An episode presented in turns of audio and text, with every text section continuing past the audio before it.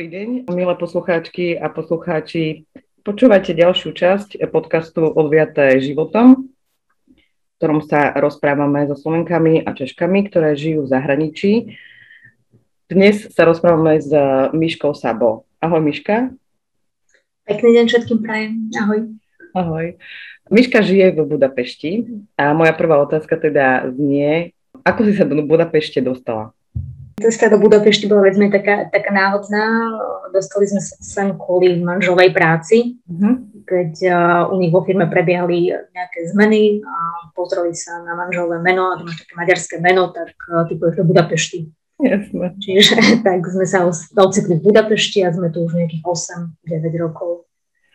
Celkom dlhá doba. Spýtam sa takto, keď si v zahraničí takto žiješ dlhšie, Máš potrebu nejakým spôsobom hľadať nejakú komunitu Slovakov v Budapešti, nejak, nejaké častejšie kontakty s nimi a podobne? Keď sme do Budapešti prišli pred tými 8-9 rokmi, najprv to bolo také, že som nemala nejakú potrebu vyhľadávať mm. kontakty, človek má sám dosť, dosť roboty so sebou, uh-huh. aby sa tam nejako utriasol, spoznal všetko, čiže stretáva sa s ľuďmi bežne, ktorých má akurát okolo seba. Na druhej strane tá komunita Slovakov a Čechov je v Budapešti veľmi veľká, oni sa aj spolu stretávajú, takže či človek chce alebo nechce, nevyhne sa týmto stretnutiam. Ale tým, že Bratislava a Budapešť veľmi blízko, čiže za dve a pol hodinky ja viem byť tu aj tam, čiže ten kontakt so Slovákmi, s krajinou mám neustále. Nemám nejakú špeciálnu potrebu vyhľadávať krajanov, ale som veľmi rada, že tam sú a že ich tam viem stretávať. Čiže stretávam ich tam rada, stretávame sa tam, ale nie je to priorita hľadať si okolo seba kontakty ľudí na základe národnosti. Ja. Či je to Maďar, či je to Angličan, alebo to sa tam stretávame v medzinárodnej komunite, takže uh-huh. to, toto prioritne neriešim, aký je ten človek národnosti. Keby som bola zrejme niekde ďalej v inej krajine, tak by som to riešila viac. Nie je tam taká tá silná potreba riešiť ľudí podľa, podľa národnosti. To Budapešť je podľa teba fajn miesto na život? Alebo neviem, páči sa ti Budapešť ako mesto? Uh, pre mňa, ja som si tam veľmi rýchlo zvykla, som tam veľmi rada, keď si mám vybrať, či budem tráviť čas v Bratislave alebo v Budapešti, ja si radšej vyberiem Budapešť. Uh-huh aj keď na druhej strane mám rada to, tú svoju pohodu, ktorú mám v Bratislave, ale v porovnaní Bratislava Budapešť, Budapešť ponúka oveľa viac možností na, na čokoľvek, čo som spomeniem. Jednak je to aj väčšie mesto, takže mm-hmm. je to mhm. prirodzené, že tých možností je tam viac. Ale tá kvalita života v porovnaní s Bratislavou, ten, ten pomer, čo do toho človek investuje a čo za to získa, je podľa mňa v Budapešti oveľa väčší. Čomu sa venuješ vo voľnom čase? Vo voľnom čase, ak práve neriešim svoje krásne, úžasné dieťa, tak sa venujem behu. Uh-huh. A, a potom, potom ostávajú knižky, kultúra a potom už mi to celé pohotí práca. Takže, ale na, najviac celý voľný čas mne si pohotí beh. O behu si písala aj v denníku podnikavej ženy, ktorý dúfam, čo skoro vyjde. Zaujímalo ma ten progres, že, alebo respektíve najprv ma zaujalo to, ten impuls, prečo si sa rozhodla akurát pre beh ako šport? Ja som športovala od malička, začínala som lyžovaním, prestriedala som niekoľko športov cez gymnastiku. Športy ma všeobecne bavia, ale mm-hmm. ja som vodnár, ktorý potrebuje neustále, neustále zmenu, čiže nevydržím mm-hmm. dlho pri jednej veci. V kuse to mením, raz robím jogu, raz robím neviem čo. A k behu som sa dostala, ja som behávala aj predtým, ale to boli také také nejaké krátke behy, že som si zabehla uh-huh. a potom na 3 dní kuse bola hlava bola som úplne, úplne mimo. Tak som si povedala, to mi za to nestojí a končím s behom, aby po jednom trápnom krátkom behu som uh-huh. 3 dní plakala.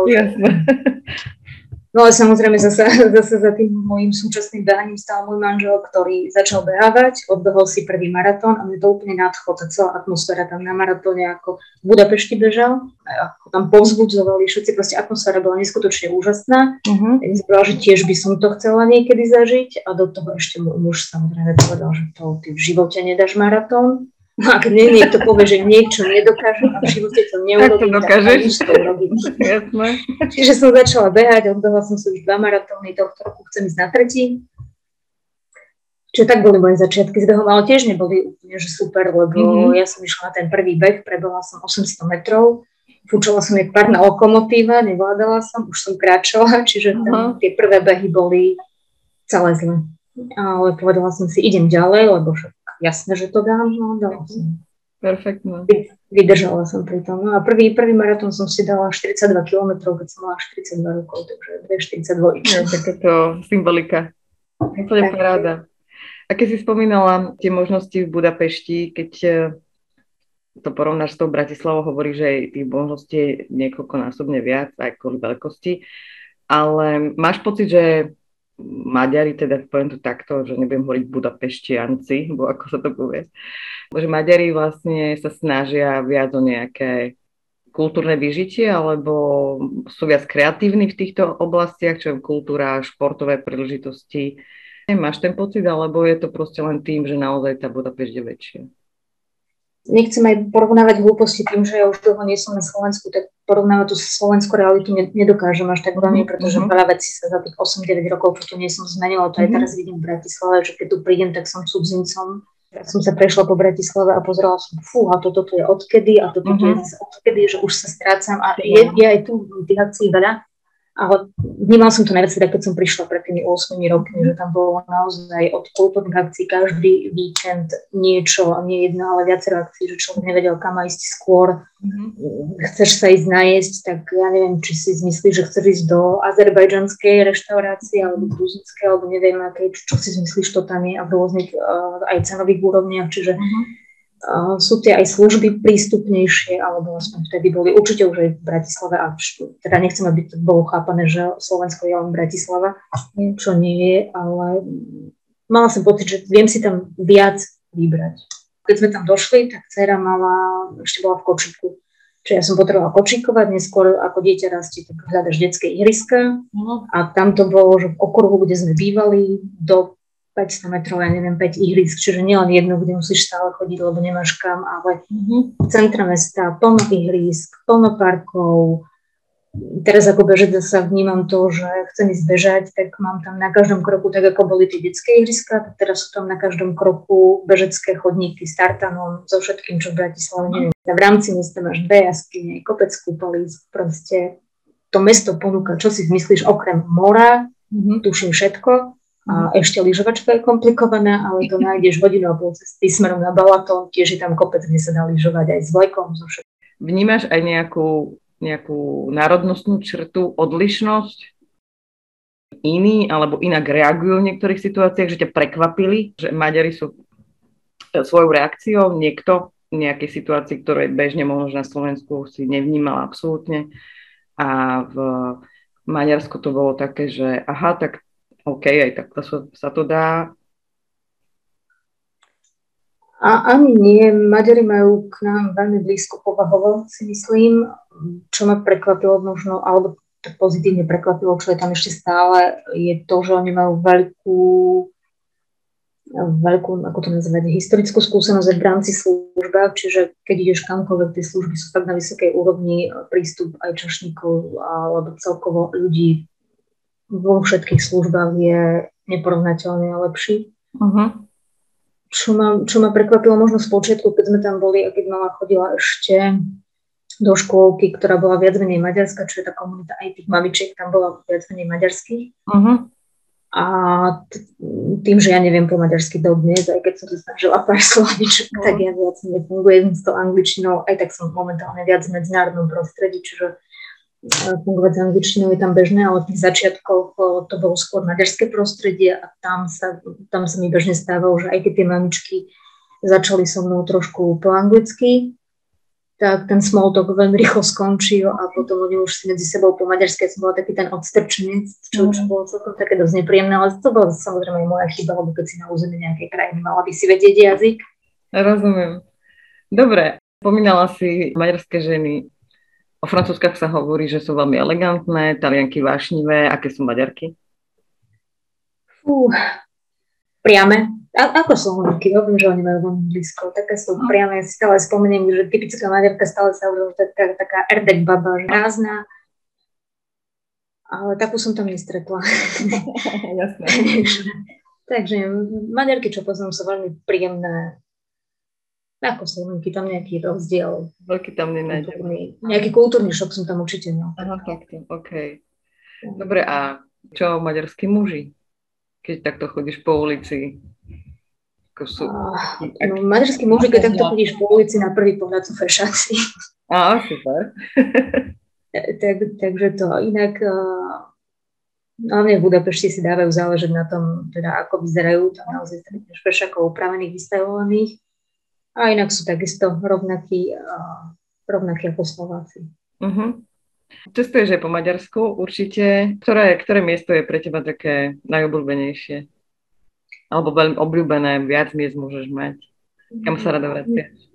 Jasné, no ja nedám dopustiť na Balaton. Uh-huh. To je také to, to maďarské more, kde chodíme ročne niekoľkokrát za každého počasia, či zima, či, či leto. Samozrejme v lete tam je príjemne. V zime sa stále chystáme na korčulovanie na Balatone, ale vďaka tým zimám, ktoré sú, tak nemáme ľad na tom Balatone. Uh-huh, jasné, ale Balaton je taká moja tutovka, čo odporúčam všetkým, tam už máme vychodené miesta, kde sa oplatí ísť, je rozdiel, či je to južný Balaton alebo severný Balaton. Uh-huh. A v čom je ten rozdiel? Ak chceš ísť na južný Balaton, tak južný Balaton to je veľmi plitká voda, tak, taká bahnistá, čiže. Možno dobrá, keď máš malé deti, že ideš s malými deťmi. Kráčaš kilometr vo vode, stále ju máš po kolena, čiže uh-huh. tam sa vyhráš. Na druhej strane aj tie pláže na tom južnom Balatone sú všetky zdarma, nie sú nejako extra vybavené, čiže kde sa rozložíš, čo si prinesieš, z druhej strany sú tam všade tie bufety, ale je to také, také masové, by som povedala, mm. tak, také masové, jednoduchšie, kým to sever je taký kultivovanejší a na severe je už aj tá voda hlbšia, čiže mhm. hneď, hneď si v hlbokej vode na druhej strane pláže sú tam už platené, čiže sú aj všetky upravované. Na každej pláži máš Wi-Fi, máš tam ihrisko, sprchy, občerstvenie a pokiaľ ide o gastro, tak na severe je neskutočne vypracované. Tam sa že všetci šéf kuchári najlepší z Budapešti sa na leto presťahujú na Balaton, kde varia, kde tam, tam nájdeš úplne v jednoduchej dedinke takú reštauráciu, že tak myšelinovské porcie, myšelinovské chute.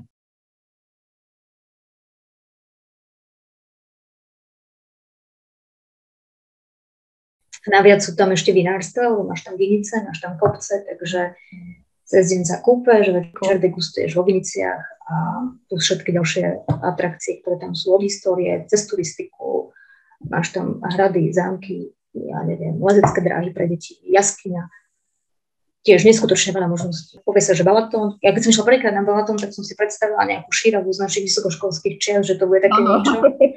Prídeš so stanom ale ono sa aj tie služby, aj tá úroveň tam posunula na úplne niekam inám. Takže ja odporúčam Balaton a hlavne Severný Balaton. Severný Balaton. A ešte, kde sa mi páčilo, keď hovoríš o maďarských, tak v okolí Tisy. No to som sa chcela spýtať, tam sú tie záprahy s koňmi známe, áno? Či sa milím?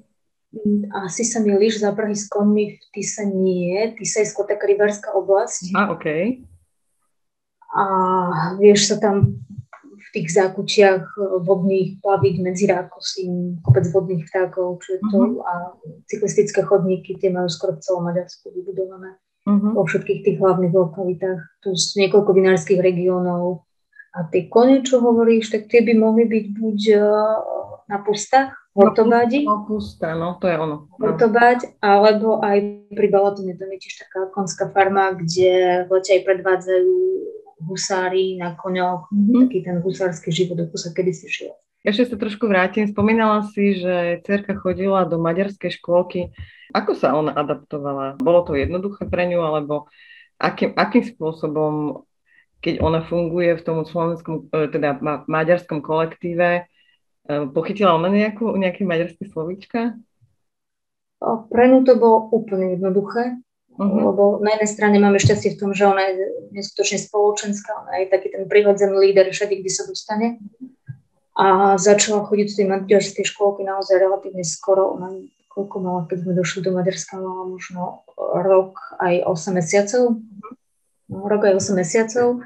A hneď vtedy sme ju dali do škôlky, ale len také, že na, na pár hodín do týždňa chodila tuším dva dní do týždňa, do poludnia, proste už si to nepamätám, ale veľmi krátko, čiže dva, dva dní v týždni bola v tej škôlke.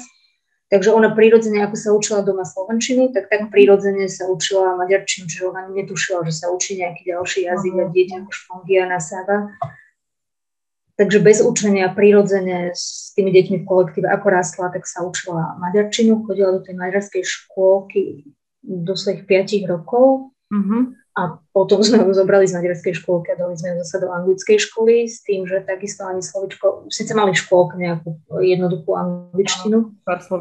Takže tak prirodzene zase nastala potom tretí jazyk a teraz nemá problém v Maďarsku fungovať či s maďarskými deťmi alebo s inokrajnými deťmi a je úplne v pohode. Skôr ja som mala ten stres, keď išla prvýkrát do tej škôlky, no chudinka moja, čo tam bude robiť, nikomu nerozumie, nevie, čo má robiť. A ona úplne v pohode. Takže skôr stresujú tie matky ako deti. Áno, občas áno. OK. To znamená, že v podstate, keď sa spýtam na Budapešť konkrétne, tak uh, spomínala si, že je multi, multikultúrne mesto, takže fungovať s angličtinou by tam asi nemal byť problém? Nie, určite nie. Trošičku, trošičku je možno problém mimo centra, v centre určite uh-huh. nie. V počiatku sme žili v centre, čiže tam som problém nemala. Potom, keď už mala začala chodiť do školy, tak sme sa presunuli a už mali dosť toho centra, lebo predsa len bolo to neskutočne veľa turistov. Chcela si uh-huh. kúpiť rožok, tak si čakala pri pokladni pol hodinu, lebo všetci turisti nakupovali kolu a, a hluk a, a tlačenice na ceste, tak sme si povedali, dobre, stačilo centra, už sme si ho užili, tak sme sa presťahovali na druhú stranu Dunaja do takej pokojnejšej oblasti, mm-hmm. na okraj. A to už bolo trošičku ťažšie, lebo išla som na trh, chcela som si kúpiť slivky a tam už nikto po, po anglicky nevedel, čiže mm-hmm. už nie, s, to, s tými mojimi základnými maďarčiny niečo, niečo dokážem povedať. Ale keď mi už predávač povedal, koľko mám platiť, tak som vždy len pozerala do peňaženky, vytiahla najvyššiu sumu, čo som mala a čakala som, koľko mi vydá. Ale v centre určite nie. V tých takých turistických oblastiach tam to je tiež bežné, že všetci vedia uh-huh. na anglicky, Jasne. prípadne nemecky. Keď sa bavíme o, o cudzincoch, máš ty ako cudzinec žijúci v Maďarsku pocit nejakého obmedzenia alebo nepriateľstva alebo um, ako som to nazvala, že ťa tam niekto nechce, že sú tam nejaké takéto nálady alebo nie sú? Vnímala si to niekedy? Nie, nie, s tým som sa nikdy nestretla. Je pravda, že Maďari majú tú svoju národnú hrdnosť v sebe tým, tým že oni veľmi posunujú históriu alebo vzdelávanie v oblasti histórie, dejepis. Uh-huh. Tuším, že stále majú povinnú maturitu z dejepisu. Uh-huh. Čiže oni sú od malička vedení k tej k tomu, k tomu národovectvu, k tej národnej hrdosti, ale napriek tomu tam nejaká nevraživosť nevládne. Ja som bola raz prekvapená, keď mala došla zo škôlky s tým, že mami, ktorý je najväčší štát alebo najväčšia krajina na svete, keď sme hľadali s manželom najväčšia v čom obyvateľov, rozlohov alebo neviem čo, tak od Číny, Indie, Ruska, čokoľvek sme tam hovorili nie a nakoniec mala prvá správnu odpoveď, že najväčšia krajina na svete je Maďarsko. Tak to sme sa trošku pobavili, ale, ale akože, aby sme videli nenávisť alebo nevraživosť, že vy ste Slováci, to určite nie a vo všeobecnosti ja osobne som zlú skúsenosť uh-huh. OK, ako to som chcela tak ako, lebo človek niekedy, keď je v nejakej inej krajine, e, nikto mu v podstate nemusí nič povedať, ale ako vníma určité atmosféru. Ako to sa mi stalo napríklad, e, to sa mi stalo, keď, som bol, keď sme boli v Tanzánii, proste na tej ulici ten belok proste svietil, hej, v takej malej nejakej mm. dedinke. Nebolo to, e, nebolo to extra nejak nepríjemné, ale Nikto nám nič nepovedal, nikto sa na nás akože neútočil alebo niečo, ale vedeli sme, že proste všetci si nás všímajú, lebo si ťa všimnú, áno? Akože a už pozerajú, odkiaľ si, už, už pozerajú, čo robíš, že ste proste ako takým spôsobom nejakým sledujú, ale to bolo čisto len kvôli farbe lebo sme sa odlišovali. To som myslela, že ten pocit v tej krajine, či máš taký, alebo nemáš. Nemusí to niekedy byť ani nejaké racionálne, alebo ako to mám oficiálne, alebo niečo. Niekedy tí ľudia proste sami takým, takýmto spôsobom podvedome reagujú na inú inú kultúru alebo iného človeka z inej krajiny. Len kvôli tomu som sa pýtala. Vedersky, keď ma niekto počuje rozprávať, tak sa mi bežne stávalo, že, á, že Ruska, začali nám pomínať na mňa po rusky, tak hovorím, nie, nie, ja nie som z Ruska. Alebo už potom, keď sa dostanete k tomu, že za Slovenska, tak tým, že tie väzby Slováci, Maďari sú veľmi blízke, tak už sa hneď ide na to, a tam som bol, a babka bola tam a, a už to je Tie, tie prepojenia sú tam veľmi blízke. Spomínala si aj e, maďarskú kuchyňu. V čom je iná ako slovenská? Podľa mňa je veľmi podobná, ale možno, že sa aj milím. No, Maďari radi jedia meso s mesom, čiže všade čo je meso. meso s mesom a čo majú, možno to pikantnejšie majú radi, ale tiež tá rakúsko-uhorská kuchyňa bola veľmi blízka, tak rozmýšľam takou nejakou špecialitou maďarskou. Ako napríklad môj otec má strašne rád halásle. Tak to, to mi napadlo, že či sa odlišuje, lebo v podstate tiež nemajú more, ale je to taká vyhlásená ich nejaká mm. špecialita. Aspoň, aspoň tak. Mm-hmm.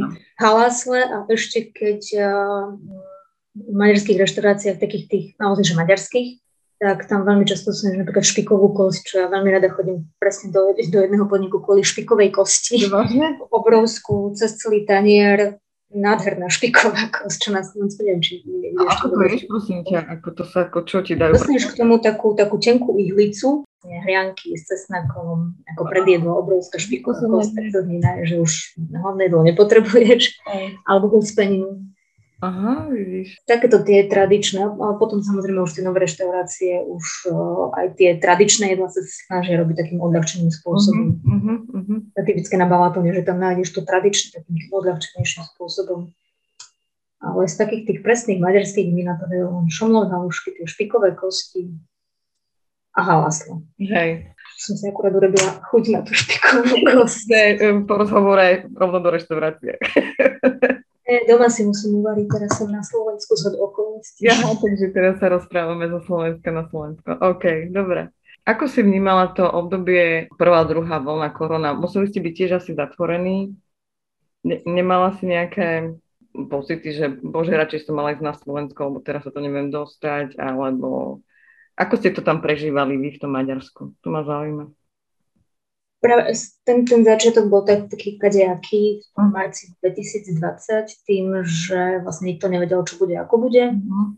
Tak my sme ostali v Maďarsku a ostali sme v Maďarsku na dosť dlho, pretože ten prejazd vtedy na Slovensku bol trochu komplikovanejší. Tam boli, tuším, tie 14-dňové karantény, štátne karantény všetko. Už si to ani nepamätám. Pamätám si len, že sme sa rozhodli ostať v Maďarsku práve pre ten komplikovaný návrat, uh-huh. čo v podstate si dve hodiny od hraníc a pozerá sa na teba ako na najväčšie nebezpečenstvo na svete. Ale paradoxne neskôr sme boli radi, že sme ostali v Budapešti, pretože ten život nám tam prišiel voľnejší. V porovnaní so Slovenskom tam nebolo toľko obmedzení vôbec. My sme tam relatívne normálne žili, aj keď eh, bol možno zatvorené reštaurácie, ale stále v porovnaní so Slovenskom tie opatrenia boli uvoľnenejšie. Takže mm. potom už sme sa dostali domov, chodievali sme už aj na Slovensko, keďže máme ešte aj na Slovensku nejaké záväzky, ale dýchalo sa tam ľahšie. No, rozumiem. Takže ja som to vnímala, to, že sme tam počas korony pozitívni. Uh-huh. Spomínala si, že manžel pracuje v Budapešti, ty sa staráš o dceru a máš aj ty nejaké pracovné aktivity? Mám aj ja pracovné aktivity. Keď sme tam došli, tak ešte som bola na materskej, viac menej, tak som si prvý rok užívala dceru a tie dva dní, keď bola v škôlke, tak som venovala sama sebe, čiže vzdelávanie, rôzne kurzy som si robila aj v Maďarsku a, a samoštúdium a neviem čo všetko, čiže tie prvé roky som venovala malej a sebe. A potom ja som dosť taký človek, ktorý nevydrží dlho len tak sedieť a nič nerobiť, tak som si začala hľadať rôzne aktivity. A vyústilo to do toho, že som si založila v podstate maďarskú firmu, ktorá síce sídli na Slovensku, ale ako taký, neviem, či sa to dá nazvať digitálny nomad, zoberiem si svoj počítač, že mne je úplne jedno, či pracujem z Budapešti alebo z Bratislavy. Čiže spojila som dokopy to, čo, čo mám rada. Mm, šport, cestovanie a a čo bolo to tretie, čo mám rada? Ale šport, cestovanie, založila som si cestovnú agentúru, ktorá sa venuje príjemným miestam, športu, spája takú takú aktívnu dovolenku. Uh-huh. Takže tomu sa ja venujem pracovne z Budapešti a vlastne po celom svete. Hej. Takže vlastne, ak by niekto chcel ísť čo viem, zajogovať niekam do Talianska, tak môžete vyhľadať na internete a Napríklad za jogou do Talianska, za jogou na Malorku alebo do alebo si jednoducho niekam oddychnúť, alebo to tretie, čo mám rada, čo som nevedela spomenúť, to je jedlo. Šport, jedlo a cestovanie, tak uh, aj na taký gastropovid alebo vinné cesty. vie sa s nami dostať. Ponúkaš pobyty aj v Maďarsku, napríklad tie vinné cesty, to si mi predstaví ako celkom zaujímavá destinácia pre vinárov. V Maďarsku pripravujeme do ponuky na rok 2022 tým, že Maďari boli teraz trošičku obmedzení. Áno. Boli hotely zatvorené, tuším, do mája. Uh-huh.